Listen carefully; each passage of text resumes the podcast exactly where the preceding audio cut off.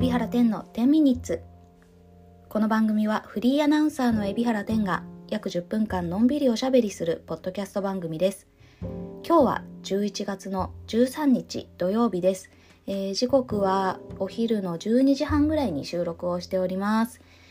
えー、この10ミニッツフォースシーズンは毎週水曜日が私の気になるニュース、そして毎週土曜日が私のおすすめのものを紹介する週2回の配信を行っておりますが、えー、今日は土曜日ということで、えー、私のおすすめのものを紹介していきたいと思うんですけれども、その前にちょっと一つお知らせをさせてください。えっ、と、今日と、そして明日、え東海汽船の夜景クルーズの MC として、え乗船をいたします。これあの、水曜日のポッドキャストでも言ったかと思うんですけれども、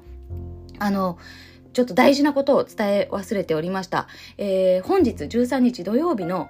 えー、東海汽船夜景クルーズ特別なちょっとイベントとなっておりまして、すでにチケットが完売しております。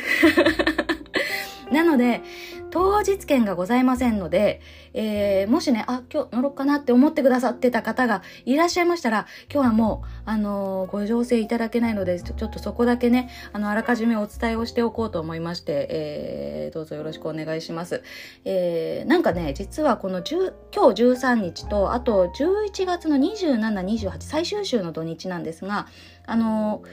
えー、アニメのラブライブっていうえー、アニメとねコラボで、えー、行うちょっと特別な乗船券とかも販売してたりとかして、えー、その結果ですねこの13日そして2728日のクルーズに関してこの「ラブライブ!」コラボとのの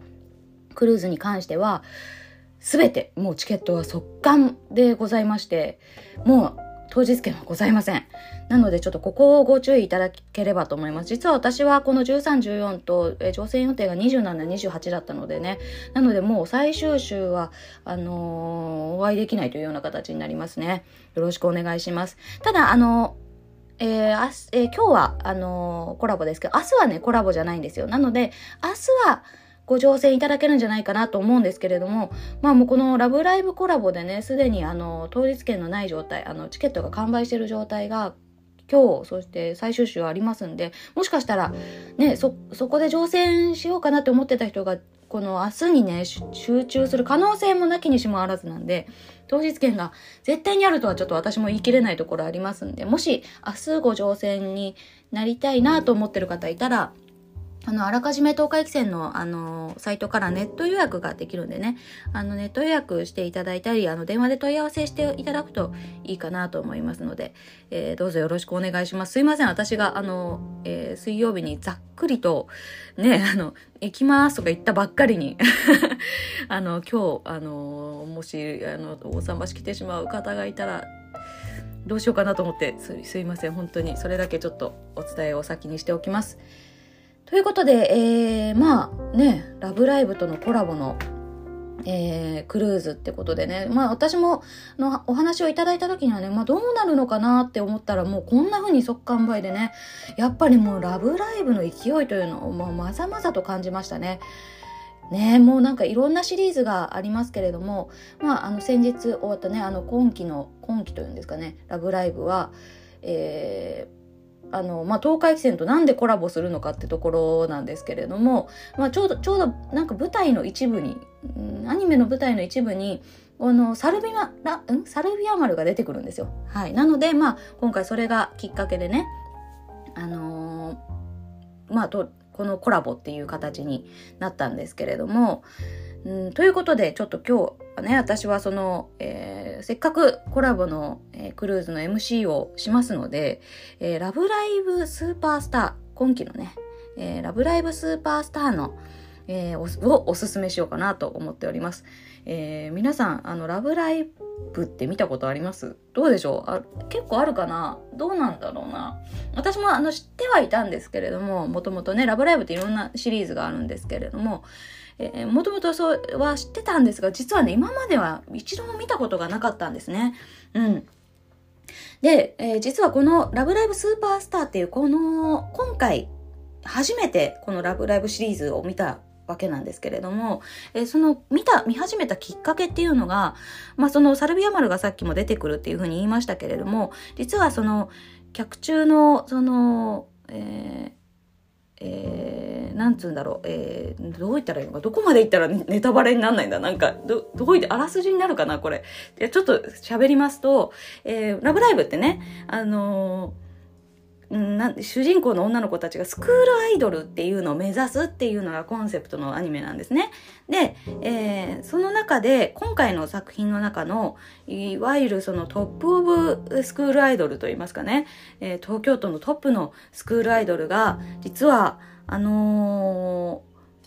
ー、私の出身である伊豆諸島の私の出身はあの大島ですけどそのさらに下にあるね神津島っていうところのスクールアイドルがなんと東京のトップのねアイドルなんですよ。っていう風なあのことを聞きましてそれでえあ何島出てくんのっていうので私は今回入った次第なんです。このアニメに入った次第なんですけれども、えー、でもね実際にこう見てきましたら非常に感動的なストーリーでしてもうねこれはもうちょっとぜぜひ見ていただきたいなっていうのとまあその私が感動したポイントがねその自分の人生とこう照らし合わせて、まあ、それもあって結構感動を深めたところもありましてでうんなんというかねえこれもうどこまでいったらネタバレにならないんだ。いいかあらすじかなこれあのまずねえー、出てくる主人公の女の子これがですねすごく歌が上手い女の子なんですねもうクラスからも歌が上手いね上手いねって言われてクラスの子たちからもね言われてたんですけれどもなんかねいざあの人前というか大きな舞台になると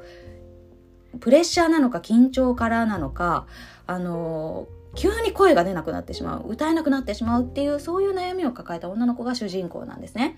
で、まあその子がまず第1話に出てきた時に私はもうその、それに心を奪われまして、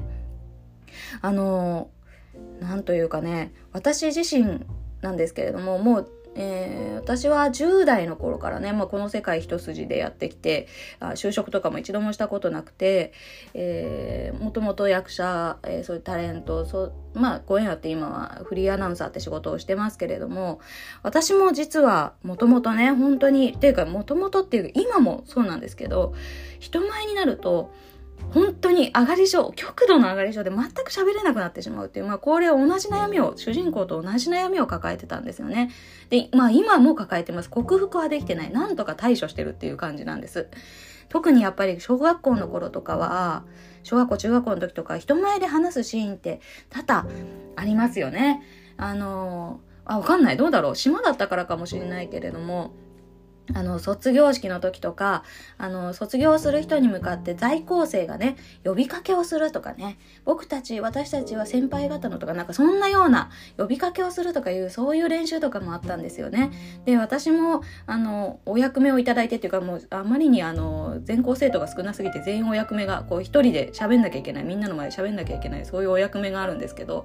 自分の番になった時にね、緊張して、全く声が出ないんですよ。もう本当に何も声が出なくて、結局私自身はそのセリフが喋れなくて終わったっていう、そういうトラウマがあるぐらいにね、とにかく人前で喋れない上がり症、極度の上がり症。これは本当に今も治ってません。なので、主人公のその最初の悩みを見た時に、うわ、もう、これはもうまさに私じゃないか。別に私は歌が上手いわけでもね、もあの、ないんですけど、ただ、抱えてる悩みがこれ一緒かもしれんと思ってそこでもう引き込まれましたね。でもう私はとは言いつつなんだかんだで、え、役者やってタレントやってっていう感じでしゃ、ね、なんかね本当ありがたいことに今でこそ喋るお仕事にねつかせていただいているわけなんですけれどもまあここへたどり着くまでの間になんというかもう自分で超えてくるしかなかったですよね。この人前で喋れないから仕事ができないなんて悩みをさ、聞いてくれてる、聞いてくれる友達というか、共感してくれるような友達もいなかったですし、あの、あとは悩みなんか告白しようもんなら足元救われるというかね、ライバルだらけのこの世界で、どうやって蹴落とすっていうのも違うけど、どうやってだライバルを抜いていくか、もうとにかく強気でやっていくしかない。自分自身一人でも、切り抜いていくしかない、この状況を切り抜いていくしかないっていう中で、やってきて、まあ本当に今の私があるというのが、まあ現状なんですよね。うん。だからなんていうか同業の友達って同業っていうのは私みたいにフリーアナウンサーをしている友達とか、私と同じ目標を持ってるような人ってのは周りにいたけど、あの、全員ライバル。もうだから、話なんてできる状況じゃなかった。だけど、えー、このラブライブスーパースターっていうのは、その彼女たちがまあそういった、えー、自分たちの悩みを克服しながらスクールアイドルになっていく姿を描いていくんですが、えー、その主人公の女の子は、まあなんていうか、あの、仲間がいるんですよね。スクールアイドルだから。あの、仲間がたくさんいるんです。で、あのこれは別に主人公の悩みだけじゃないんですけど事あるごとに彼女たちが悩みを克服していくようなシーンには仲間の存在があるんですよね一人じゃないっていう仲間の存在ファンの存在応援してくれる人の存在があって彼女たちはこう状況を打破していくんですよねなんかそれを見たらすごく羨ましいというかねうわこういう世界があったのかと私はのね生きてきた頃にはまだそのアイドル文化みたいなものがね、あまりなかったから、あの、もし私がこういうふうに同じ仲間と切磋琢磨しながら、こう、同じ夢を描けてたらどうだったんだろうな、みたいな、そんなことを思わせてくれるですね。なんともこう自分のことのようにこう応援しながら見れる、そういうストーリーがこの「ラブライブスーパースター」なんですよね。もう涙が出てくる思い出しただけで涙が出てくるもうとにかくですね私が、えー、私でなかったらなんだろう。私がもし主人公の彼女だったらなんか自分の人生のこうパラレルワールドを見せられてるようななんかそんな気持ちでこう没入しながら、このアニメに関しては見ました。もちろんその、サルビア丸が出てくるシーンとか、うわーとかなったし、あ、このシーン、あ、あそこね、あそこね、とかね、神津島で、あ、こここのあの、とかなんかそういう風に思いながら あの、見るわけなんですけれども、まあそれ以外の本当に全体のストーリーが非常に感動的で、アイドルって、あ、なるほど、アイドルってこういう存在なんだって、こういうこう姿そのものがアイドルなんだってそういうふうに思わせてくれる。いや非常にいいストーリーなのであの皆さんにも見ていただきたいなと思いますもうダメだ涙が出てくる。もうねオープニングのテーマを聞くだけでねもう 今今私は。オープニングのテーマを聞くだけであの涙が出る。もうねもうおばさんだからさもうホルモンバランスが崩れて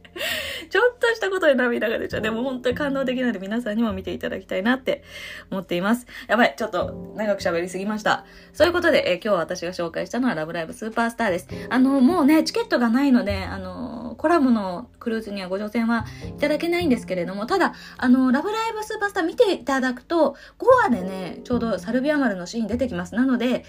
えー、そのアニメで見たシーンが実際にサルビア丸に今後ね、あの、夜景クルーズ乗った時に、あ、あそこのシーンで出てた場所だとか見ていただけると思うんで、で、船内の様子とかも、えー、出るんでね、もし今度あの夜景クルーズ乗った時には、えー、ぜひ船内もね、見ながら回ってもらいたいと思いますし、よかったらね、えー、まずはちょっとラブライブスーパースター見ていただいて、えー、5話ね、5話にサルビア丸出てくるんで、そこか、そこからまた、えー、夜景クルーズをお楽しみいただければなと思っております。まあ何でしょう、感動的なんで。よかったら見てください。私大丈夫？喋りすぎてね、ネタバレになってないかな？泣いてないと信じたいんですけれども、はい。あの、よかったらよろしくお願いいたします。えー、それでは、えー、次回は水曜日です。えー、また水曜日にお会いしましょう。じゃあね、バイバーイ。